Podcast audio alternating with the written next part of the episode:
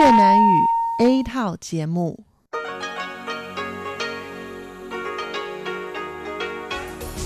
Đây là Đài Phát thanh Quốc tế Đài Loan RTI.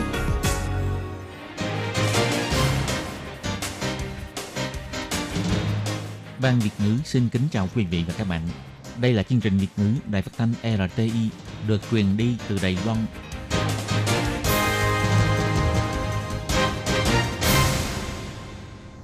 Tường Vi xin chào quý vị và các bạn. Chào mừng các bạn đến với chương trình phát thanh Việt ngữ Đài RTI. Các bạn thân mến, hôm nay là thứ Tư, ngày 17 tháng 6 năm 2020, tức là 26 tháng 4 nhuận âm lịch năm canh tí. Chương trình Việt ngữ của Đài RTI hôm nay sẽ được mở đầu bằng bản tin thời sự Đài Loan.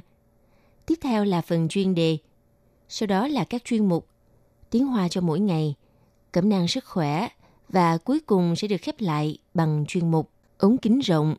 Trước tiên xin mời quý vị và các bạn cùng theo dõi nội dung tóm lược của bản tin thời sự Đài Loan.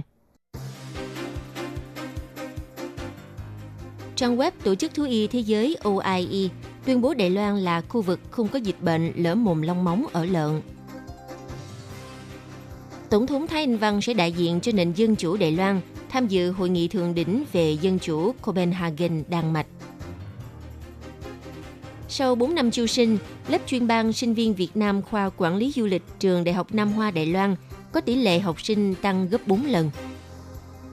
Vào tháng 7 sắp tới, Đài Loan và Việt Nam sẽ khôi phục chuyến bay một chiều từ Việt Nam sang Đài Loan.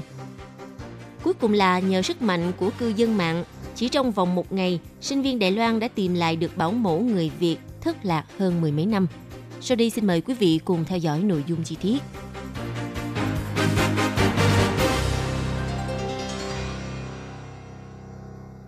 Đài Loan sau 24 năm nỗ lực, cuối cùng vào ngày 16 tháng 6 giờ địa phương, Tổ chức Thú y Thế giới OIE đăng thông tin trên trang web của tổ chức, tuyên bố đại hội đại biểu sau khi thông qua biểu quyết, quyết định chính thức liệt kê Đài Loan vào danh sách khu vực không có dịch bệnh lở mồm long móng và dừng tiêm vaccine. Như vậy, sau Nhật Bản, đến nay Đài Loan sẽ trở thành nước thứ hai trong khu vực châu Á không có dịch bệnh lở mồm long móng. Từ năm 1997, Đài Loan bùng phát dịch lở mồm long móng, gây thiệt hại hơn 170 tỷ đài tệ cho nền kinh tế, đồng thời cũng mất đi cơ hội xuất khẩu thịt lợn ra nước ngoài. Với nỗ lực giải quyết triệt để dịch bệnh lở mồm long móng, Ủy ban Nông nghiệp cho biết vào tháng 5 năm 2017, ngành chăn nuôi lợn Đài Loan bao gồm đảo Đài Loan, đảo Bành Hồ và Mã Tổ nhận được chứng nhận OIE vùng không có dịch bệnh lở mồm long móng và duy trì tiêm vaccine cho đến ngày 1 tháng 7 năm 2018 ngừng tiêm vaccine. Sau một năm không ngừng thị sát đánh giá tình hình và tiến hành kiểm nghiệm đều không còn xuất hiện ca nhiễm. Đến tháng 9 năm 2019, Đài Loan trình thủ tục lên tổ chức OIE xin phép được liệt kê vào danh sách vùng không có dịch bệnh lở mồm long móng và ngừng tiêm vaccine. Ngày 17 tháng 6, ông Trần Cát Trọng, Chủ tịch Ủy ban Nông nghiệp, trong lúc tuyên bố tin vui biểu thị, bước tiếp theo là giải quyết vấn đề dịch tả lợn trong nước, tạo cơ hội đưa thịt lợn Đài Loan tiến quân vào thị trường Mỹ và Nhật Bản. Ông Trần Cát Trọng nói.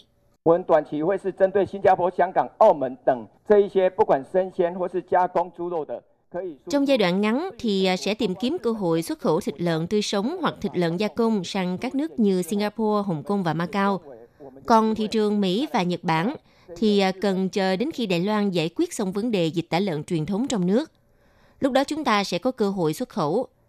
Sau kết quả này chúng ta cũng không được tự đắc. Kỳ vọng trong tương lai dẫn dắt Đài Loan trở thành quốc gia không có dịch bệnh truyền nhiễm nghiêm trọng, phải kiểm soát được dịch tả lợn châu Phi, trở thành nước không có dịch lở mồm long móng.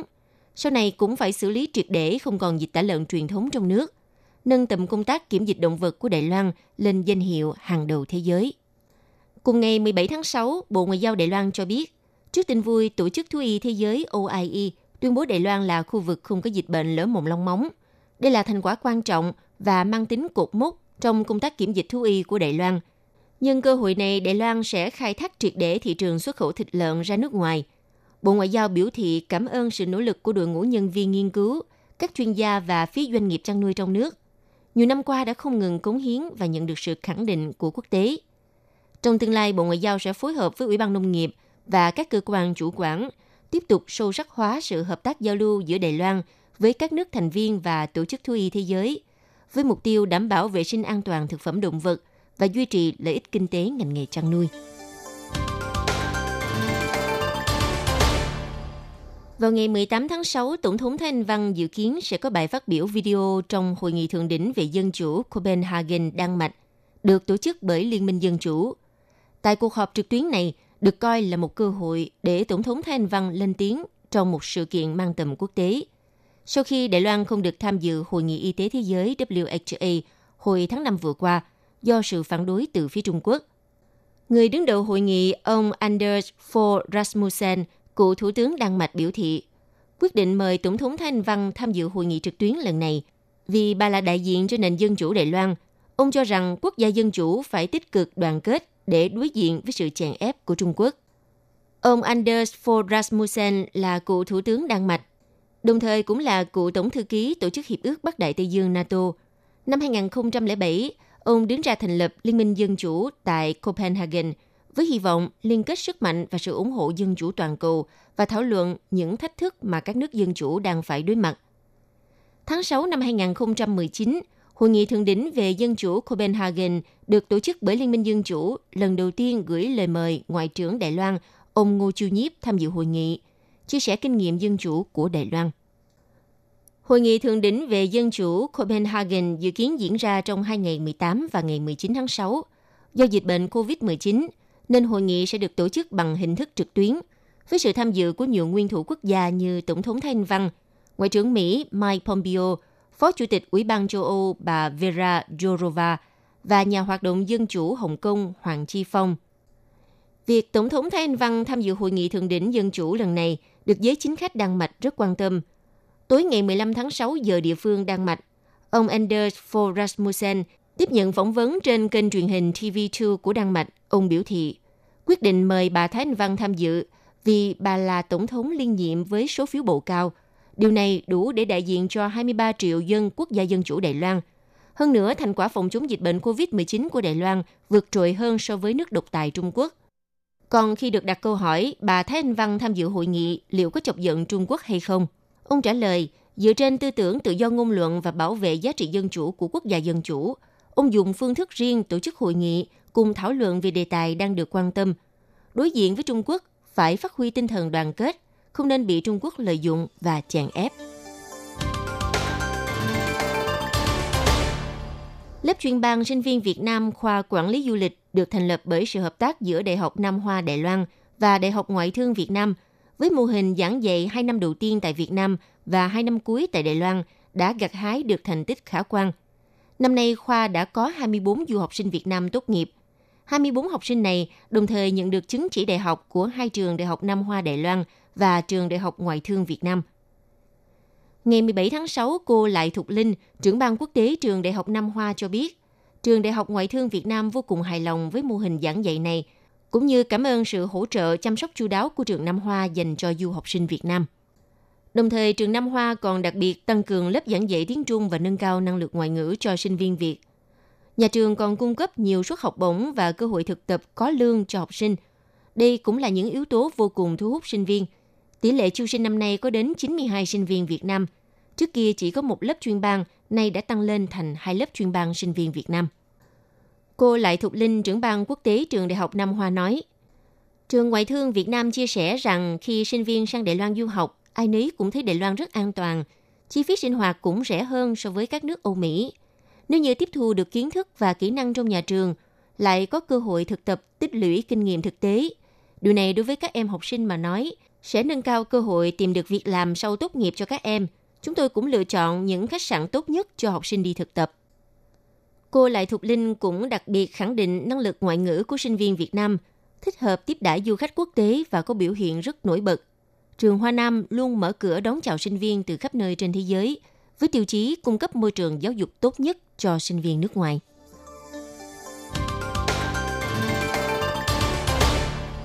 Tình hình dịch bệnh COVID-19 tại Đài Loan và Việt Nam tạm lắng dịu. Phía chính phủ Việt Nam dự kiến sẽ mở cửa biên giới theo từng giai đoạn – Vừa qua, hãng hàng không Vietjet Việt Nam cho công bố từ ngày 1 tháng 7 đến ngày 15 tháng 8 sẽ khôi phục đường bay từ Việt Nam đến Đài Loan theo từng giai đoạn. Đầu tiên sẽ khôi phục chuyến bay một chiều từ Việt Nam sang Đài Loan. Theo hãng hàng không Vietjet thông báo, trong tháng 7 sắp tới sẽ mở tổng cộng 4 chuyến bay một chiều, trong đó bao gồm hai chuyến từ thành phố Hồ Chí Minh sang Đài Bắc với số hiệu VJ840 và VJ841 và hai chuyến từ Hà Nội sang Đài Bắc với số hiệu VJ942 và VJ943. Còn các chuyến bay khứ hồi giữa Đài Loan và Việt Nam sẽ tạm thời ngừng bay đến ngày 15 tháng 8. Do dịch bệnh vẫn còn nhiều diễn biến khó lường, hãng Vietjet yêu cầu hành khách phải tuyệt đối tuân thủ quy định đeo khẩu trang, rửa tay và các công tác phòng chống dịch bệnh có liên quan khi lên máy bay.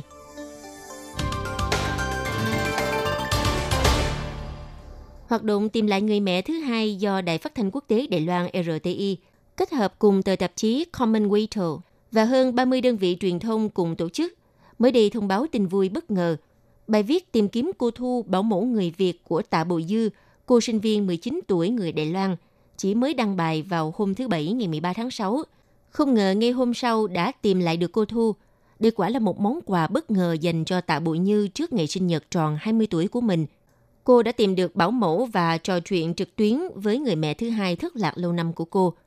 Một di dân mới người Việt Nam kinh doanh ngành du lịch ngày 16 tháng 6 cho biết, nếu cô Thu muốn sang Đài Loan thăm Bội Dư thì doanh nghiệp sẽ hỗ trợ chi phí. Tạ Bội Dư chia sẻ, cuộc tìm kiếm có diễn biến quá nhanh, nhanh tới mức mình chưa kịp để chờ đợi thì đã tìm ra được rồi.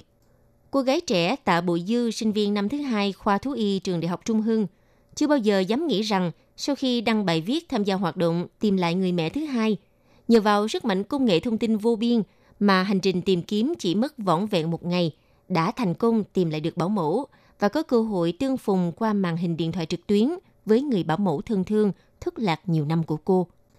Tạ Bộ Dư chia sẻ,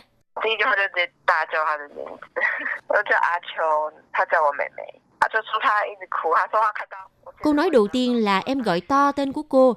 Em thường gọi cô là A Cho, còn cô gọi mình là em. Cô nói cô khóc mãi khi đọc được bài viết của em, khóc hơn nửa tiếng đồng hồ.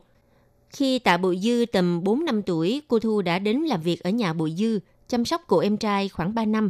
Lúc đó em trai còn quá bé nên khi lớn lên không còn nhớ cô Thu từng chăm sóc em. Nhưng Bội Dư thì vẫn nhớ như in sự chăm sóc yêu thương của cô Thu dành cho mình. Bội Dư nhớ lại hồi nhỏ, cô Thu xem em như một người bạn, cái gì cũng chia sẻ với em. Cũng bởi quá thân thiết. Nhưng lúc còn bé chưa hiểu chuyện nên Bội Dư đôi khi không lễ độ với cô Thu, Điều này làm Bội Dư cảm thấy rất áy náy mỗi khi nhớ đến cô Thu. Cho đến ngày hai cô cháu gọi video trực tuyến, không ngờ rằng cô Thu chẳng hề để tâm những điều mà Bội Dư ấy nấy hơn mười mấy năm qua.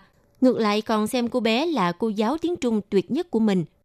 Bội Dư chia sẻ, những năm qua do không có kênh liên lạc nào để tìm kiếm cô Thu, cho đến khi bạn học của Bội Dư chia sẻ một bài viết của em Hứa Tử Hàm, học sinh trường trung học nữ sinh đệ nhất Đại Bắc, tìm lại được bảo mẫu người Indonesia – từ đó Bùi Dư mới biết được kênh liên lạc của hoạt động tìm lại người mẹ thứ hai, thế là lập tức viết đơn xin tham gia. Ngày 13 tháng 6, sau khi bài viết của Bùi Dư được đăng tải, chị Phạm Thảo Vân hiện đang ở Việt Nam. Chị từng làm việc tại Đài Loan hơn 10 năm. Khi những thông tin tìm người được gửi từ cô Lưu Vân Chương, giám đốc chuyên trang bình luận Opinion thuộc tờ tạp chí Commonwealth, thì chị Thảo Vân ngay lập tức đăng tải trên trang Facebook và chia sẻ rộng rãi cho bạn bè – Kết quả ngày ngày hôm sau đã nhận được tin vui là liên lạc được với cô Thu. Bùi Dư xúc động chia sẻ. Điều em muốn nói chắc chắn là hai từ cảm ơn. Vì khi đăng bài viết, có rất nhiều người quen hoặc là không quen đều chia sẻ giúp em. Còn có cả một người nổi tiếng trên mạng chia sẻ giúp em. Thực sự rất cảm ơn sự hỗ trợ của Đài Phát thanh RTI và mỗi một thành viên của tờ tạp chí Commonwealth. Cô Thu năm nay 48 tuổi hiện đang kinh doanh sạp bán rau củ hải sản ở một đảo nhỏ miền Bắc Việt Nam – Bùi Dư hẹn với cô Thu rằng sau dịch bệnh kết thúc sẽ đi Việt Nam thăm cô. Chị Phạm Thảo Vân, người đã có công tìm kiếm ra cô Thu, hiện đang làm việc cho một công ty du lịch. Chị nói, nếu Bùi Dư muốn đi Việt Nam, chị sẽ ra sân bay đón tiếp và đưa Bùi Dư đi gặp cô Thu. Cấp trên của chị Thảo Vân là Nguyễn Thị Phương Lan, di dân mới người Việt tại Đài Loan chia sẻ. Chị rất cảm động khi biết được câu chuyện tìm kiếm bảo mẫu của Bùi Dư, đồng thời hứa nếu như cô Thu muốn sang Đài Loan thăm gia đình Bội Dư, thì sẽ hỗ trợ toàn bộ chi phí du lịch Hành động này mang ý nghĩa tri ân tình người ấm áp trên hòn đảo Ngọc đã dành cho người Việt Nam từ trước đến nay. Quý vị và các bạn thân mến, vừa rồi là bản tin thời sự Đài Loan do Tường Vi biên tập và thực hiện. Xin cảm ơn sự chú ý theo dõi của các bạn.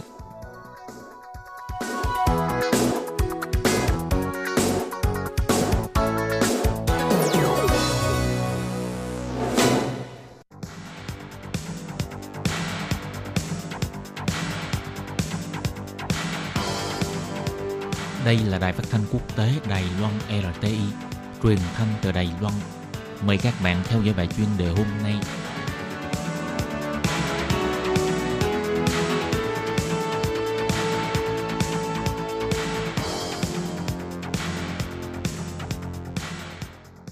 Hello, tôi Kim xin kính chào các bạn. Hoan nghênh các bạn đã đến với bài chuyên đề ngày hôm nay. Các bạn thân mến, trong bài chuyên đề ngày hôm nay, tôi Kim xin giới thiệu với các bạn đề tài Dịch COVID-19 đã làm bộc lộ quan hệ phiền phức giữa nước Nga và Trung Quốc. Và sau đây, tôi Kim xin mời các bạn cùng đón nghe nội dung chi tiết của bài chuyên đề ngày hôm nay nhé. Các bạn thân mến, từ trước đến nay, nước Nga và Trung Quốc luôn có mối quan hệ tốt. Nhưng với sự đả kích của dịch COVID-19, không những khiến người ta thấy được mối quan hệ vi diệu này, mà còn thấy được sự phiền phức của mối quan hệ này và nó càng thể hiện cảnh khốn cùng mà người Trung Quốc phải đối mặt khi sinh sống tại nước Nga. Ngày 15 tháng 5, Tổng thống nước Nga ông Putin tuyên bố bắt đầu gỡ bỏ dần lệnh phong tỏa từ ngày 12 tháng 5 nhằm chấn hưng nền kinh tế của nước Nga đã bị ảnh hưởng nghiêm trọng do dịch COVID-19. Và sau khi Tổng thống Putin tuyên bố giải tỏa, thì ngay ngày hôm đó, số ca nhiễm mới tại Nga liên tục cao hơn 9 ngày và đã vượt qua 10.000 ca bệnh, khiến cho tổng số ca bệnh vượt quá con số 220.000 người. Trong một thời gian ngắn, nước Nga từ là nước đứng thứ 10 trong số nước có nhiều ca nhiễm COVID-19 trên thế giới, này vượt lên hàng thứ tư và số người chết cũng vượt hơn 2.000 người. Điều này cho thấy tình hình dịch COVID-19 tại nước Nga vào thời điểm đó không có dấu hiệu thuyên giảm. Và Trung Quốc là nước lân cận với nước Nga thì dịch bệnh đã thuyên giảm nhưng lại đang phải đối mặt với những ca nhiễm bệnh từ nước ngoài đưa vào do người dân Trung Quốc trở về nước từ Nga gia tăng. Trung Quốc lo lắng biên giới phía Đông Bắc có thể trở thành trung tâm dịch mới, nên hạ lệnh đóng cửa biên giới. Vì dịch bệnh nên Trung Quốc và nước Nga cùng đóng cửa biên giới, khiến cho quan hệ hai bên xuất hiện một số điều được cho là phiền phức. Thực ra nước Nga là một trong những nước thực hiện chính sách ứng phó dịch bệnh sớm nhất sau khi dịch xảy ra tại Vũ Hán, nước Nga lập tức phong tỏa biên giới giáp ranh với Trung Quốc dài 4.300 km, yêu cầu tài xế xe công cộng và người bán vé xe phải giám sát hành khách người Trung Quốc. Nước Nga đã cấm toàn bộ người Trung Quốc nhập cảnh. Moscow còn ra lệnh cho cảnh sát lục soát các khách sạn, ký túc xá, chung cư tìm ra những người Trung Quốc lưu cư tại nước Nga. Có một độ, nước Nga còn muốn đuổi người Trung Quốc ra khỏi nước.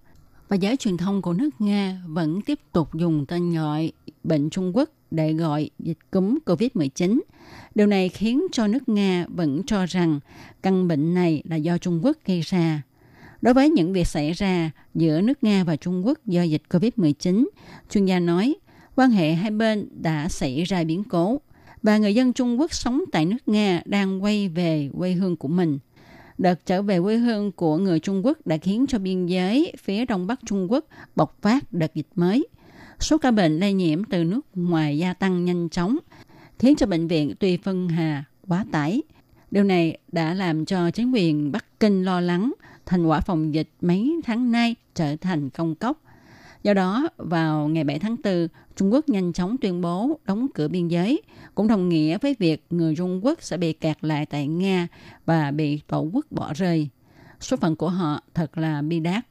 Họ không được chính phủ hai nước xem trọng, lại không thể trở về nước, chỉ còn cách trông chờ hai bên làm thế nào để giải quyết vấn đề mở cửa biên giới trở lại. Đại sứ Trung Quốc tại Nga, ông Trương Hán Huy, chỉ trích người Trung Quốc bị kẹt tại biên giới đang tìm cách vượt biên là người mang virus về nước là hành động bất nhân. Điều này cho thấy thái độ thật của chính quyền Trung Quốc đối với người dân của nước họ như thế nào. Khi tình hình dịch bệnh tại nước Nga chưa thuyên giảm, thì cảnh khốn khổ của người Trung Quốc kẹt ở biên giới tại khu Viễn Đông này khiến cho người ta thương cảm với hoàn cảnh của họ. Các bạn thân mến, các bạn vừa đón nghe bài chuyên đề hôm nay. Tôi Kim xin cảm ơn các bạn đã chú ý theo dõi.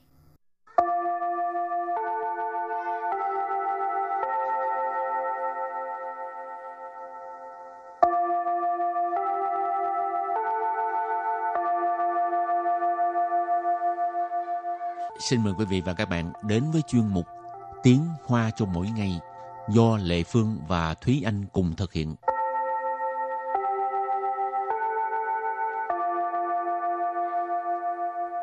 Thúy Anh và Lệ Phương xin kính chào quý vị và các bạn. Chào mừng các bạn cùng đến với chuyên mục Tiếng Hoa cho mỗi ngày ngày hôm nay. Hôm nay á, bài Ừ. học tiếng Hoa của mình có liên quan tới động đất ha. Ừ. Và Chủ yếu là mình sẽ nói về một số những cái um, kiến thức cơ bản khi mà xảy ra động đất. Câu đầu tiên của ngày hôm nay đó là câu 地震发生时不要惊慌，保持冷静。地震发生时不要惊慌，保持冷静。地震发生时不要惊慌，保持冷静. Câu này có nghĩa là khi xảy ra động đất thì đừng hoảng sợ, đừng hoảng loạn mà hãy giữ bình tĩnh. Địa震là động đất, phát sinh là xảy ra, sử là khi diễn ra một việc gì đó cho nên địa震phát sinh sử nghĩa là khi xảy ra động đất. Bú yào là đừng. Kinh hoang tức là hoảng sợ, hoang mang, lo sợ. Bảo trì là giữ, duy trì. Lần chinh là bình tĩnh, cho nên bảo trì lần chinh là giữ bình tĩnh. 最重要的是保护头部、颈部， 避免受伤。最重要的是保护头部、颈部，避免受伤。最重要的是保护头部、颈部，避免受伤. Điều quan trọng nhất là phải bảo vệ cái ờ, bảo vệ đầu nè, cổ nè. Ờ, 避免受伤 là tránh bị thương. 最重要的是 điều quan trọng nhất. 重要 là là quan trọng ha. 最 là cái um, so sánh nhất. 最重要的是 điều quan trọng nhất. Bảo hộ, bảo hộ là bảo vệ ha. Thấu bộ, bộ phận ở đầu. Chỉnh bộ, cổ. Bị miễn là tránh, ha. bị miễn sâu sang, sâu sang là bị thương. À, cho nên khi mà động đất á, cái điều quan trọng là mình phải bảo vệ trước cái à, đầu của mình. 应立即踩趴下、掩护、稳住的动作，躲在桌下或是墙角。应立即踩趴下、掩护、稳住的动作，躲在桌下或是墙角。应立即踩趴下、掩护、稳住的动作，躲在桌下或是墙角. Câu này rất là dài ha. Nhưng mà chủ yếu là cái uh, cụm là pasha, yển hu, quẩn trụ. Cái câu này là một cái câu khẩu hiệu mà các trung tâm phòng cháy chữa cháy hoặc là những cái trung tâm cứu trợ thiên tai họ đều sẽ uh, tuyên truyền với các bạn là hạ thấp người xuống.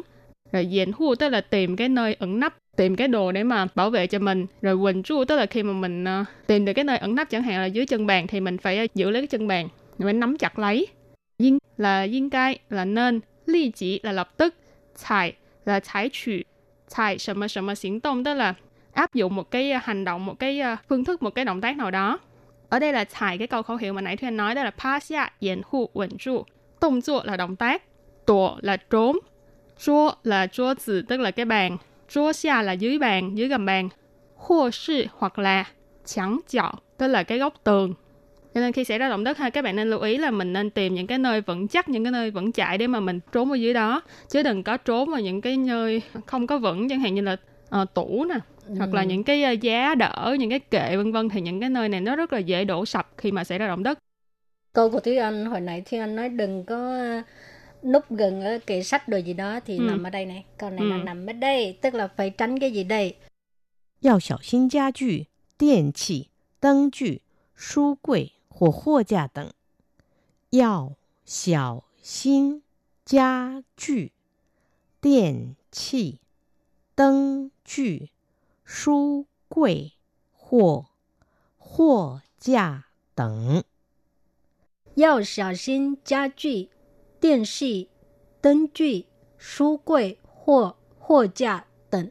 À, tức là ờ, phải cẩn thận cái ờ, ờ, đồ gia dụng nè, hay còn gọi là đồ nội thất đó, đồ điện nè, các loại đèn ha. ừ. tên truy hoặc là cái uh, su quầy kệ sách hoặc là hô cha là cái kệ đựng hàng ừ.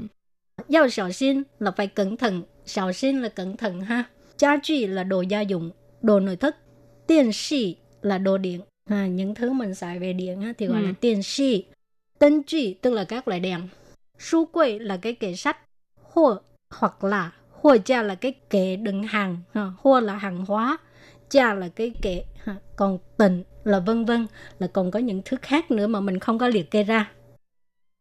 离开教学大楼，聚集在一个安全且地板没有裂缝的地方。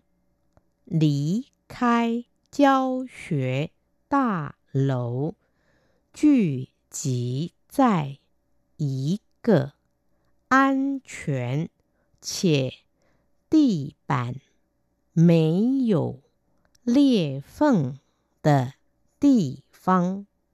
离开教学大楼，聚集在一个安全且地板没有裂缝的地方。Câu này có nghĩa là rời khỏi cái tòa nhà lớp học rồi tập trung ở cái nơi an toàn và không có vết nứt trên mặt đất. Lý khai là rời khỏi giáo sửa tà lộ, tòa nhà mà trong đó có những cái phòng học. Chú chỉ là tập trung, tụ tập. An chuyển là an toàn. Chè là đồng thời. Tì bản là cái à, mặt đất. Mấy dụ là không có. Lìa phận là vết nứt. Rồi cái câu tiếp theo, cái này là phát huy tinh thần giúp đỡ người khác. Kiểm tra phụ gia nhân, 邻居是否有需要帮助。检查附近家人、邻居是否有需要帮助？检查附近家人、邻居是否有需要帮助？Có nghĩa là kiểm tra ở à, gần gần nhà mình á là coi người nhà hay là láng giềng có cần à, giúp đỡ hay không.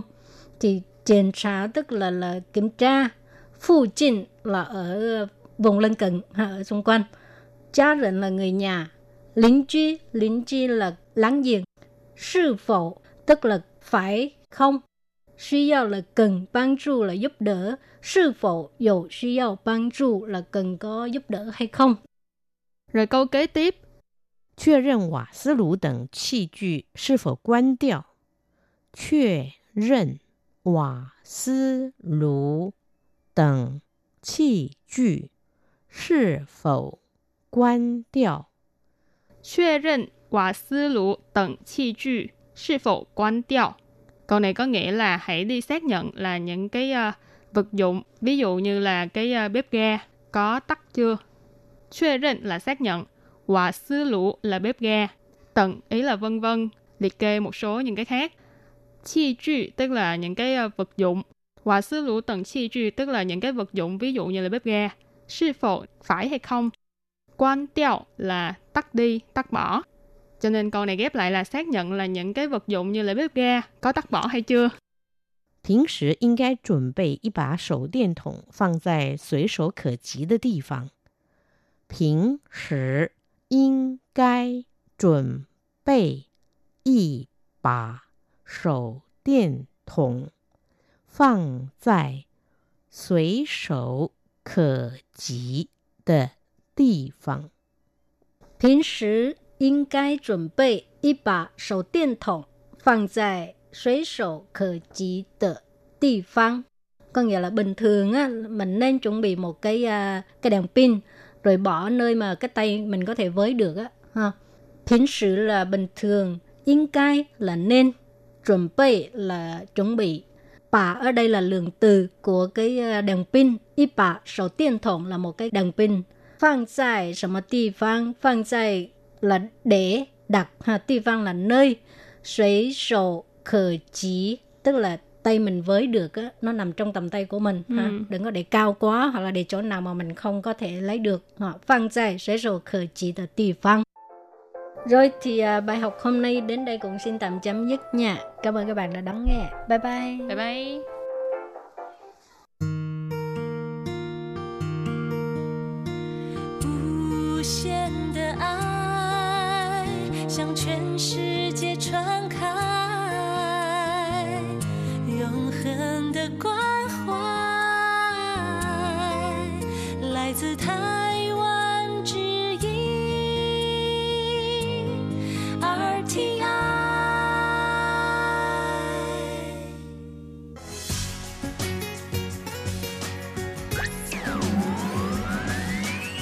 Quý vị đang đón nghe chương trình Việt ngữ Đài RTI truyền thanh từ Đài Loan.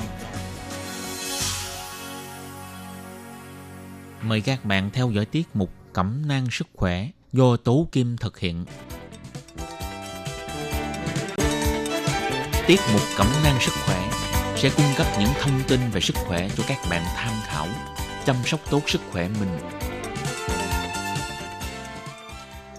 Hello, tôi Kim xin kính chào các bạn. Hoan nghênh các bạn đã đến với chương mục cẩm nang sức khỏe ngày hôm nay. Các bạn thân mến, trong chương mục cẩm nang sức khỏe ngày hôm nay, chúng ta hãy cùng nhau tìm hiểu một chất dinh dưỡng uh, rất là quan trọng đối với con người mà khi mới chào đời là chúng ta đã cần đến nó. Đó các bạn, đó là chất gì ạ? Đúng rồi các bạn ạ, à, đó là sữa. Vậy hôm nay, chúng ta hãy cùng nhau tìm hiểu về những chất dinh dưỡng có trong sữa và sữa quan trọng như thế nào đối với sức khỏe của con người nhé. Mời các bạn cùng đón nghe.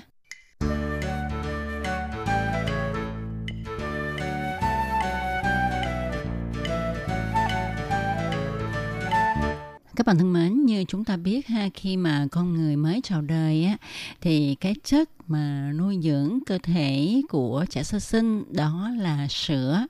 Vậy thì trong sữa à, có những chất như thế nào mà có thể nuôi sống được một cái cơ thể bé nhỏ vậy nhé? Thì người ta cho rằng sữa là một loại thực phẩm hoàn hảo vì nó giàu chất đạm và vitamin lại có thể cung cấp phốt pho và canxi cho bộ xương của con người. Đúng vậy các bạn ạ, à, chất đạm trong sữa rất là cao nhưng lại dễ mất. Chất đạm chứa trong nửa lít sữa bằng lượng đạm có trong 100 gram thịt. Cho nên sữa có thể thay thế thức ăn cho trẻ nhỏ. Nhưng chất đạm trong sữa dễ bị tiêu hủy khi chúng ta nấu. Vì vậy chúng ta không nên đun sôi sữa, nhất là sữa đã tiệt trùng các protein hòa tan sẽ cô đặc lại khi gặp nhiệt độ, tạo thành lớp màng. Loại bỏ lớp màng này là một sai lầm lớn trong việc ăn uống vì tất cả các axit cần thiết đều nằm ở đó, nhất là lysine và tryptophan, đặc biệt quan trọng cho sự phát triển trí tuệ ở trẻ nhỏ. Cho nên á, khi mà chúng ta có nấu sữa ha thì thấy lớp màng ở trên đó thì chúng ta đừng có vớt bỏ đi nha. À, các bạn có biết tại sao mà sữa có màu trắng hay không? Đó là do lipid được phân bố trong sữa gây nên. Tỷ lệ chất béo trong sữa thay đổi trong lúc vắt sữa và cách xử lý sữa. Sữa nguyên kem có 3,6% chất béo. Sữa có ít chất cholesterol. Chất béo trong sữa mang nhiều vitamin A, vitamin D, vitamin E và vitamin K trong quá trình bỏ kem trong sữa thì sữa sẽ mất đi một phần các chất này. Sữa có độ ngọt lờ lợ là do trong sữa có đường lactose. Loại đường này có độ ngọt thấp hơn 6 lần so với đường mà chúng ta thường dùng. Đường lactose là loại đường thông minh, nó giúp ruột hấp thu canxi, khi mà sữa bị vữa hoặc là trong quá trình chế biến làm phô mai thì chất đường này sẽ biến thành axit lactic. Nó giúp thành lập hệ thống đường ruột, giúp cho tiêu hóa dễ dàng. Trong sữa còn có chứa nhiều chất khoáng. Một thực phẩm giàu canxi không có nghĩa là có thể kích thích sự phát triển và gìn giữ khung xương mà cần phải có thêm phosphor kết hợp vào thì sữa là một trong những thực phẩm đáp ứng được yêu cầu trên vì nó còn có phosphor. Việc chúng ta tiêu thụ sữa đều đặn sẽ ngăn ngừa được bệnh loãng xương, đặc biệt là ở chị em phụ nữ. Trong một vài nghiên cứu cho thấy, sự dồi dào canxi trong sữa còn có tính bảo vệ đối với chứng cao huyết áp. Hiện nay có người vì sợ mập cho nên à, thường hay mua các loại sữa không kem à, nhưng mà sữa đã loại bỏ kem rồi thì sẽ mất đi những cái chất dinh dưỡng à, và như vậy thì không có lợi cho sức khỏe nha các bạn. Như đã trình bày ở trên thì nếu mà chúng ta loại bỏ hoàn toàn chất béo trong sữa thì vitamin ở trong sữa sẽ không còn nữa. Trong sữa nguyên kem có chứa vitamin A, vitamin D, vitamin F, vitamin E, vitamin B2, vân vân. À, vitamin B2 có trong sữa rất dễ bị phân hủy bởi ánh sáng, cho nên chúng ta thường thấy là sữa sẽ được đóng gói trong cái hộp giấy đục. À, tuy biết rằng sữa bò rất tốt nhưng mà nhiều người cũng dị ứng với sữa bò và có khi khó tiêu khi mà uống sữa nữa. Thì chất casein có trong sữa là một loại protein biến đổi trong môi trường axit. Nó đóng cục lại trong dạ dày, lên men và gây ở chua. Hiện nay thì cũng có rất là nhiều người tự nuôi bò sữa để tự mình vắt sữa dùng. Nhưng mà các bạn có biết không, sữa uống sống sẽ chứa nhiều vi trùng gây nguy hiểm cho sức khỏe. Do đó chúng ta phải tiệt trùng trước khi dùng. Tuy rằng khi nấu lên hay là dùng những phương pháp tiệt trùng khác thì ít nhiều sẽ làm mất chất dinh dưỡng trong sữa, nhưng nó sẽ đảm bảo an toàn cho sức khỏe của chúng ta hơn là uống sữa mới vắt không qua giai đoạn tiệt trùng nhé.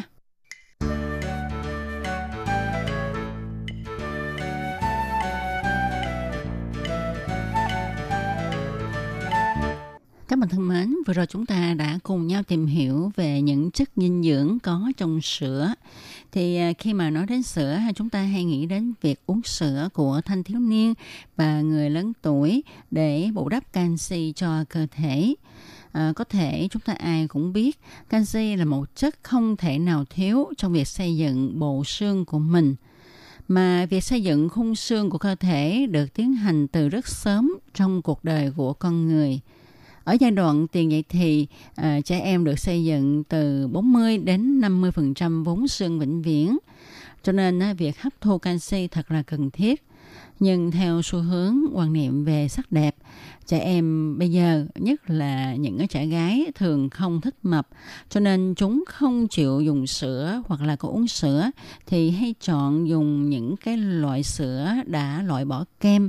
Nên chúng không thể nào hấp thu được những dưỡng chất cần thiết người ta nhận thấy rằng ở tuổi thanh thiếu niên, các bé gái thường hay bị thiếu hụt canxi hơn là các bé trai. Một trong những lý do là các sản phẩm từ sữa thường có nhiều chất béo và các bé gái thường loại bỏ à, không dùng để không bị lên cân. Nhưng mà chúng có biết đâu, dầu ua 0% chất béo vẫn chứa hàm lượng canxi tương đương với loại dầu ua truyền thống nha. Tôi Kim hy vọng là sau khi mà nghe được đoạn này ha thì à, các em gái hay là những người mà muốn giảm cân lại muốn bổ sung canxi có thể uh, chọn mua loại rau ua không kem, không đường nha các bạn. Một sai lầm khác nữa là các thiếu niên thời nay thường hay tiêu thụ quá nhiều thức uống ngọt, nhiều caffeine và nhiều đường. Mà những loại thức uống này làm gia tăng sự mất canxi qua nước tiểu, giống như là khi chúng ta tiêu thụ quá nhiều muối. Và để chống lại sự thiếu hụt canxi thì chúng ta phải có chế độ ăn uống thích hợp và tập thể dục thể thao. Về chế độ ăn uống thì để đạt được lượng canxi cần thiết cho cơ thể, chúng ta cần có 300mg canxi trong mỗi bữa ăn – và muốn có 300 mg canxi thì chúng ta phải uống 1 phần tư lít sữa hay là hai hũ dầu ua. Chúng ta cũng có thể có được lượng canxi này bằng cách là uống 1,5 lít nước khoáng vào chất này. Trong giai đoạn dậy thì, thì hoạt động thể lực là điều cần thiết. Nó tác động lên các mô xương bằng cách kích thích sự hình thành. Về lâu dài, nó cho phép ta có một bộ xương vững chắc, kích cỡ của xương tốt và giảm thiểu được nguy cơ gây gãy xương. Chúng ta nên tập các môn thể thao như là chạy bộ, bóng đá, bóng rổ, thể dục vân vân. Và để cơ thể hấp thu tốt canxi thì cơ thể không thể nào mà thiếu vitamin D. Cho nên chúng ta cũng nên ra nắng để mà cơ thể chuyển hóa tốt chất canxi. Vào mùa đông, nhiều thiếu niên bị thiếu hụt vitamin D, cho nên các bác sĩ thường hay cho uống thêm các viên vitamin D vào những tháng cuối năm, tức là vào mùa đông ha. À, các bạn có biết là chứng loãng xương rất là đáng lo ngại hay không? Trong một thời gian ngắn, sự thiếu hụt canxi không gây hậu quả đáng ngại gì hết và chúng ta cũng không có cảm giác gì. Người ta sẽ ít thấy các thiếu niên mắc chứng còi xương, nhưng nguy cơ này sẽ thiết lập sau một thời gian dài. Đó là chứng loãng xương ở phụ nữ mãn kinh. Biểu hiện là sự thoái hóa về chất lượng cũng như là số lượng của xương. Nó dẫn đến tình trạng nứt xương, sụm xương, thậm chí trở thành khuyết tật nữa đó. Có nhiều bác sĩ cho rằng ha đây là một chứng bệnh nhi à, tức là bệnh của con nít ha. Vì nó được ngăn ngừa ngay từ lúc nhỏ và trong tuổi dậy thì. Nhưng mà chúng ta lại không quan tâm đến chế độ tiêu thụ sản phẩm sữa của các em nhỏ nhất là ở bé gái. Điều này đã khiến cho các em không có một bộ xương vững chắc để làm một cái vốn à, về sau khi đến tuổi trưởng thành à, nhất là tuổi mãn kinh thì bộ xương của các em sẽ bị à, loãng xương một cách nhanh chóng. Tuy nhiên nói đến đây á, à, các bạn cũng đừng quá lo lắng. Nếu mà con của các bạn đã quá tuổi dậy thì rồi thì các bạn cũng nên ờ, uh, nâng cho trẻ uống thêm sữa vì bộ xương của chúng ta ha nó sẽ tích lũy và lên đến cao điểm cho đến năm 30 tuổi. Do đó trong khoảng thời gian ờ, uh, chưa tới 30 tuổi thì chúng ta vẫn có thể tích lũy thêm cái vốn xương của mình để cho cơ thể của trẻ uh, có một bộ xương vững chắc hơn để mà phòng những cái thất thoát trong những năm sau 30 tuổi đến khi trẻ đi đến hết cuộc đời. Và các bậc phụ huynh cần lưu ý nhất là khi cho con mình uống sữa bò thay cho sữa mẹ thì các trẻ cần có nhiều vitamin D hơn. Tại vì vitamin D sẽ giúp cho cơ thể hấp thu canxi lẫn phosphor, làm xương, răng chắc hơn và trẻ sẽ không bị còi xương. Và bệnh còi xương sẽ ảnh hưởng nghiêm trọng đến thể chất của trẻ con. Tóm lại, sữa là một thực phẩm quan trọng đối với con người, cho nên chúng ta nên tạo thói quen uống sữa mỗi ngày để bổ sung dưỡng chất cũng như là canxi cho cơ thể.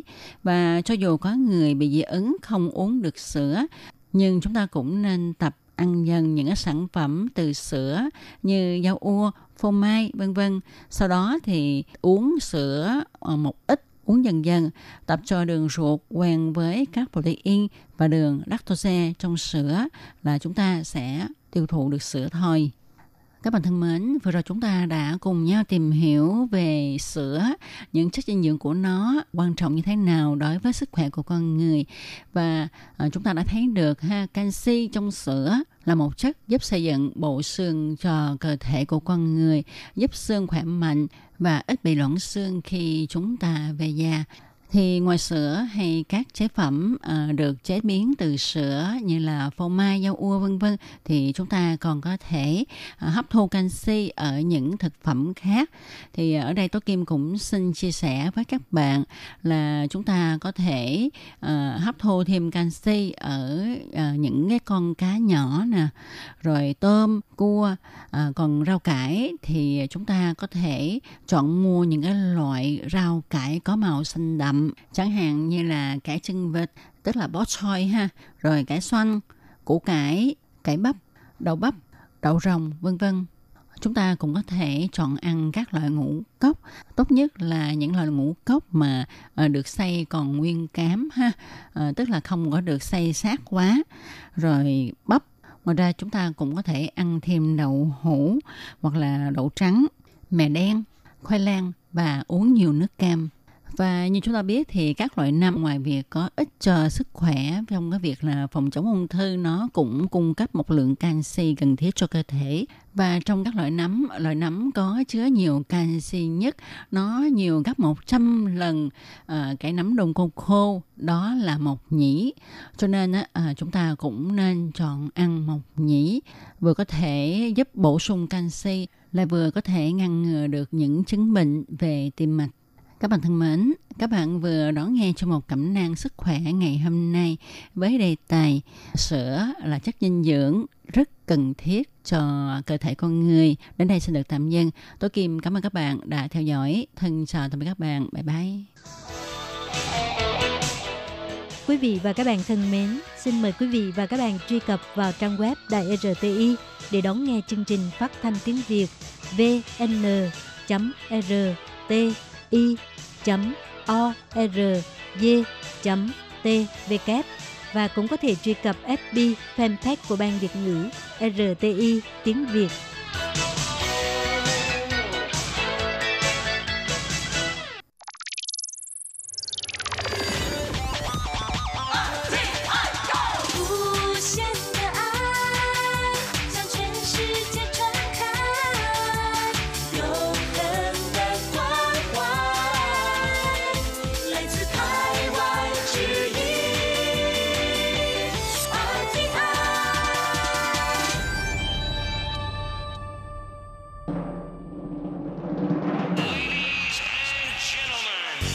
Đang đón nghe chương trình Việt ngữ Đài RTI truyền thanh từ Đài Loan.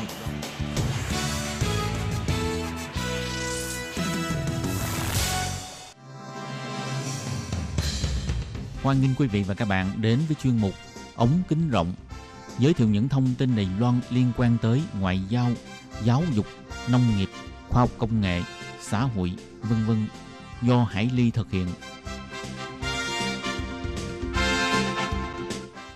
Các bạn thân mến, Hải Ly xin chào các bạn. Hoan nghênh các bạn đến với chuyên mục ống kính rộng vào thứ tư hàng tuần. Thưa các bạn, trong buổi phát vào tuần trước, Hải Ly đã chia sẻ với các bạn câu chuyện đầy cảm động về Bội Dư, cô gái trẻ Đài Loan đã nhiều năm nay, đặc biệt là sau khi trải qua những cú sốc lớn về tinh thần, đã luôn luôn nung nấu ý nghĩ muốn tìm lại cô bảo mẫu người Việt từng chăm sóc mình lúc nhỏ. Vậy trong chương mục hôm nay, Hải Ly xin mời các bạn tiếp tục theo dõi phần cuối cuộc trò chuyện của Hải Ly với Tạ Bội Dư để cùng chia sẻ những nỗi niềm của bạn ấy nhé.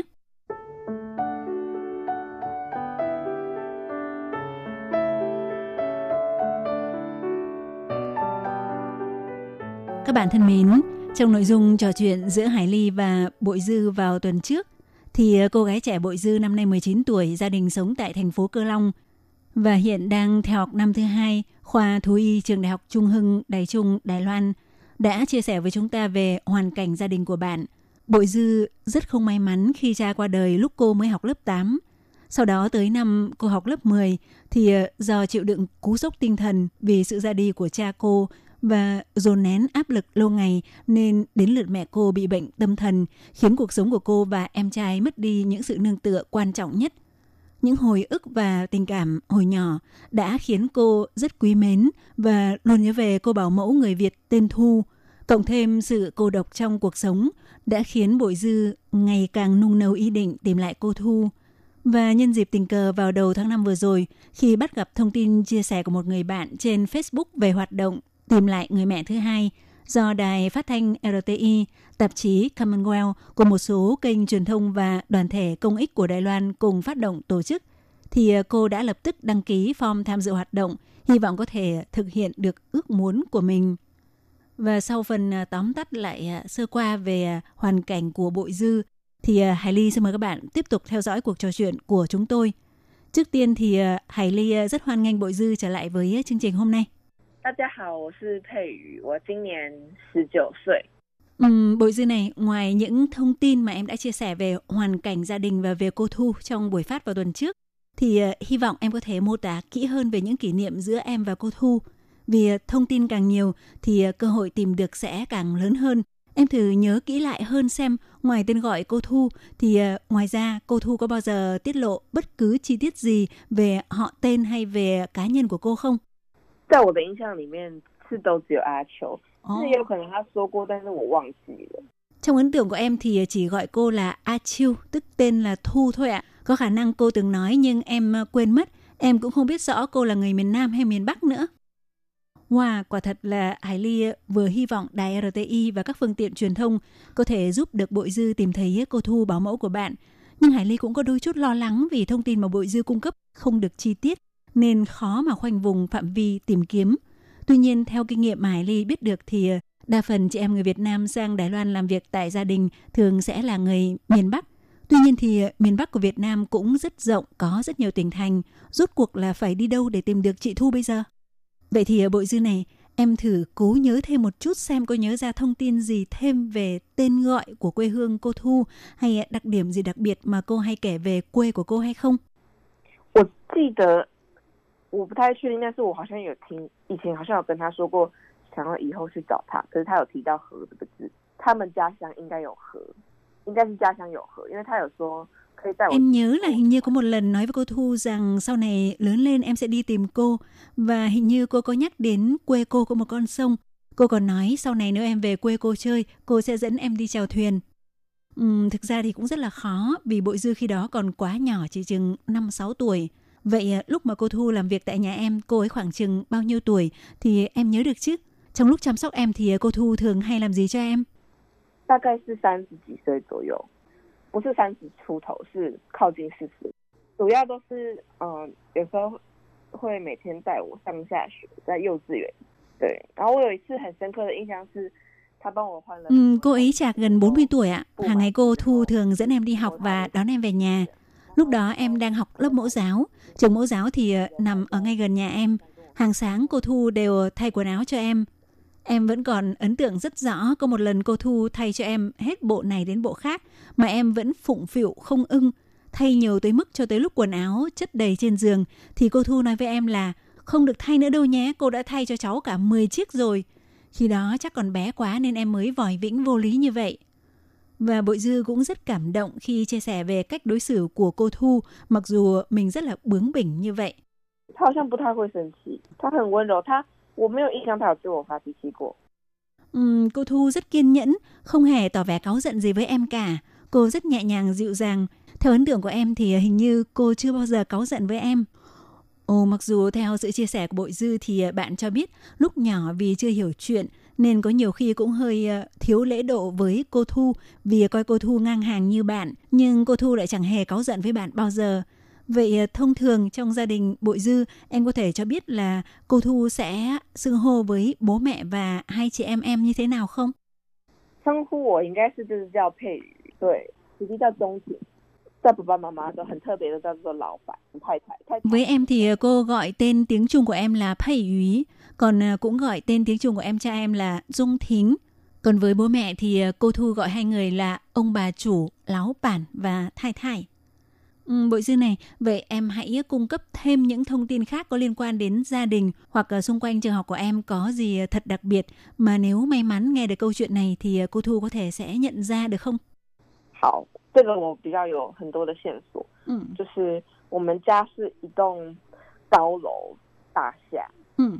然后我们住十一楼，然后阿嬷家就在呃那个高楼。 Cái này thì em có nhiều thông tin hơn. Gia đình em sinh sống ở một ờ, tòa nhà cao tầng nằm ngay mặt đường ở đường ờ, Nhân Nhất, khu Tín Nghĩa, thành phố Cơ Long. Nhà em ở tầng 11, còn nhà bà nội thì ở ngay trong con hẻm phía bên trong khu cao tầng. Từ nhà em đi sang chỉ mất một phút. Nhà bà nội là nhà riêng có 5 tầng, phía bên trên có sân thượng. Khi đó bà ở chung với bác anh trai của cha em và với vợ con của bác nữa. Vợ của bác là người Trung Quốc, hai bác có một người con gái chạc bằng tuổi ạ, em trai em. Ừ, bội dư này thế còn à, mẹ em thì sao? Có khi nào mà mẹ em à, khỏe hơn một chút và có nhớ lại cũng như là nhắc tới cô Thu hay không? 比较少，然后但是我有印象是阿秋曾经有拿相机帮 妈妈跟弟弟合照过，大概我只记得这一项，然后我有 Ừ, 去 rất 过 hiếm 美 ạ. 国去 Nhưng 记 em 得 vẫn 阿 nhớ 秋 láng máng là có lần cô Thu còn à, cầm máy ảnh chụp ảnh cho mẹ em và em trai em. Em cũng có hỏi mẹ là mẹ có nhớ tên của cô Thu trên hộ chiếu hoặc ít nhất nhớ được họ của cô hay không thì à, mẹ đều nói là không nhớ được. Nên à, tóm lại, tính ra thì cô Thu đến làm việc ở nhà em là khoảng 15 năm trước, vào năm 2005. Và gia đình em là gia đình đầu tiên mà cô Thu đến làm việc sau khi à, sang Đài Loan. Ngoài ra thì ờ, Bội Dư cũng cung cấp thêm một chút manh mối của cô Thu bảo mẫu người Việt như sau.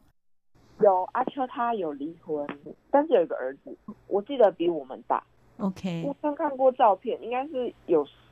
Ừ, cô Thu đã ly hôn, nhưng cô có một cậu con trai, còn cô lớn hơn em khá nhiều. Em có được cô cho xem ảnh con trai. Theo em nghĩ khi đó con cô phải ờ, hơn 10 tuổi rồi. Hình như cô lâu lâu vẫn liên lạc với con trai và thường cho em xem ảnh anh ấy. Thưa các bạn, mặc dù các thông tin manh mối mà Bội Dư cung cấp có thể dùng để tìm kiếm cô Thu là khá ít ỏi, nhưng thật may mắn là trong tay Bội Dư vẫn còn giữ được hai tấm ảnh chụp chung với cô Thu là ảnh màu và còn rất rõ nét. Và trong lòng bạn tràn đầy hy vọng thông qua hoạt động tìm lại người mẹ thứ hai sẽ có cơ hội tìm lại được cô Thu ngày ấy. Và khi được hỏi nếu may mắn tìm được thì ờ, câu đầu tiên muốn nói với cô Thu là gì? Bội Dư chia sẻ như sau. 应该是我很想他吧，因为我这几年想找他的，想到想要找他的时间很多很多很多，每次都想找他，但是都没有机会。我自己那时候也想说， Chắc em sẽ nói rằng à, em rất nhớ cô ấy bởi vì những năm gần đây ý nghĩ đi tìm cô Thu cứ lớn dần lên trong em mỗi ngày. Em rất muốn tìm cô ấy nhưng không có cơ hội và thường nghĩ rằng chuyện này chắc khó có kết quả vì Việt Nam rộng lớn như vậy. Sau đó đọc được thông tin về hoạt động này em vô cùng cảm động. Và khi Hải Ly hỏi Bội Dư nếu may mắn tìm được cô Thu và có cơ hội đón cô Thu sang Đài Loan chơi, thì em sẽ muốn làm điều gì hoặc dẫn cô Thu đi đâu thì được Bội Dư chia sẻ cho biết như sau. 我应该会先带他回我的老家， Ừ. 带他回忆，然后看如果时间能重来的话，我绝对 不会像小时候那么不懂事吧， Ừ. 就会比较懂得尊重他， Ừ. 知道他在我们家工作室也是非常 Trước tiên em sẽ đưa cô Thu về ngôi nhà mà cô đã ở trước đây để cùng ôn lại kỷ niệm. Rồi sẽ dẫn cô Thu sang thăm lại nhà bà nội ở ngay con hẻm kế bên. Và nếu có thể quay ngược thời gian, em sẽ không vòi vĩnh bướng bỉnh và làm khó cô Thu như lúc trước nữa.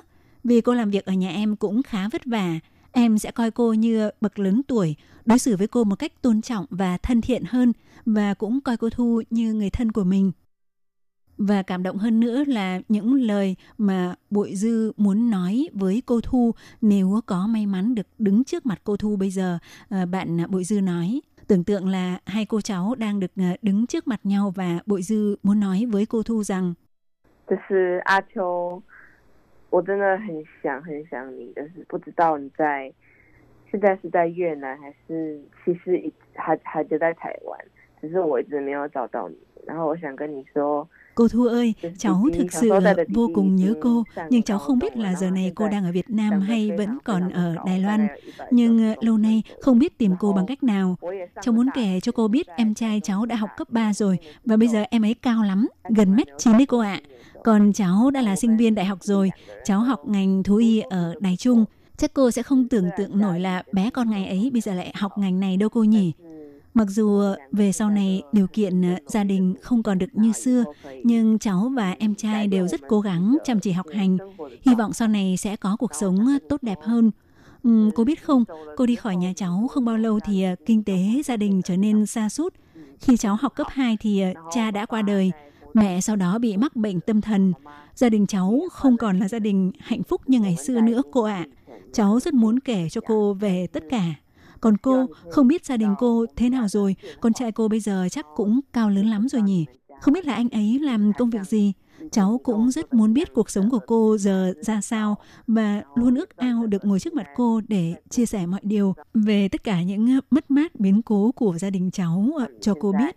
过得怎么样，我都很想知道。 就是希望有机会可以，呃，我们面对面，然后分享一下。 Thưa các bạn thì ờ, vì những điều mà Bội Dư chia sẻ hoàn toàn bằng tiếng Trung nên Hải Ly có nói với Bội Dư sẽ dịch lại toàn bộ cuộc trò chuyện cũng như những điều mà Bội Dư muốn nói với cô Thu của bạn để mọi người và chị Thu nếu có may mắn nghe được thì sẽ cảm nhận và chia sẻ với những cảm xúc của Bội Dư. Tuy nhiên thì ờ, theo Hải Ly cho rằng bây giờ Bội Dư đã trưởng thành rồi và muốn bày tỏ sự hối lỗi với cô Thu về sự ờ, trẻ con và bướng bỉnh kèm theo một chút thiếu lễ độ hồi nhỏ. Vậy ờ, có lẽ từ cách xưng hô bạn cũng nên thay đổi, không nên gọi cô Thu bằng cách gọi giống bạn bè cùng trang lứa kiểu A Chiu, tức là A Thu nữa. Thì không biết là nếu có cơ hội gặp lại, Bội Dư sẽ xưng hô với cô Thu bảo mẫu ra sao nhỉ? Về điều này thì Bội Dư cho biết 我应该会叫他，我不知道我我改不改得过来，因为毕竟叫了三年，我怕我一下激动还是叫了阿秋。不过如果认真叫的话，应该会叫阿秋阿秋吧。 Ừm, em có lẽ nên gọi cô ấy là mà em không biết là mình có sửa được không nữa vì đã quen gọi cô ấy như thế suốt 3 năm hồi còn nhỏ. Sợ rằng lúc gặp cô ấy xúc động quá em lại à, quên mất. Nhưng nếu bình tĩnh nói chuyện thì à, đúng ra em phải gọi là cô Thu. Các bạn thân mến, trong lúc ờ, chúng ta đang theo dõi phần cuối cuộc trò chuyện của Hải Ly và Bội Dư thì ờ, đã có một điều kỳ diệu xảy ra. Vậy để biết điều kỳ diệu ấy là gì thì mời các bạn đừng bỏ qua buổi phát vào tuần sau của chuyên mục này nhé. Hải Ly xin được nói lời chia tay với Bội Dư tại đây và cũng xin chào tạm biệt các bạn thính giả. Bye bye!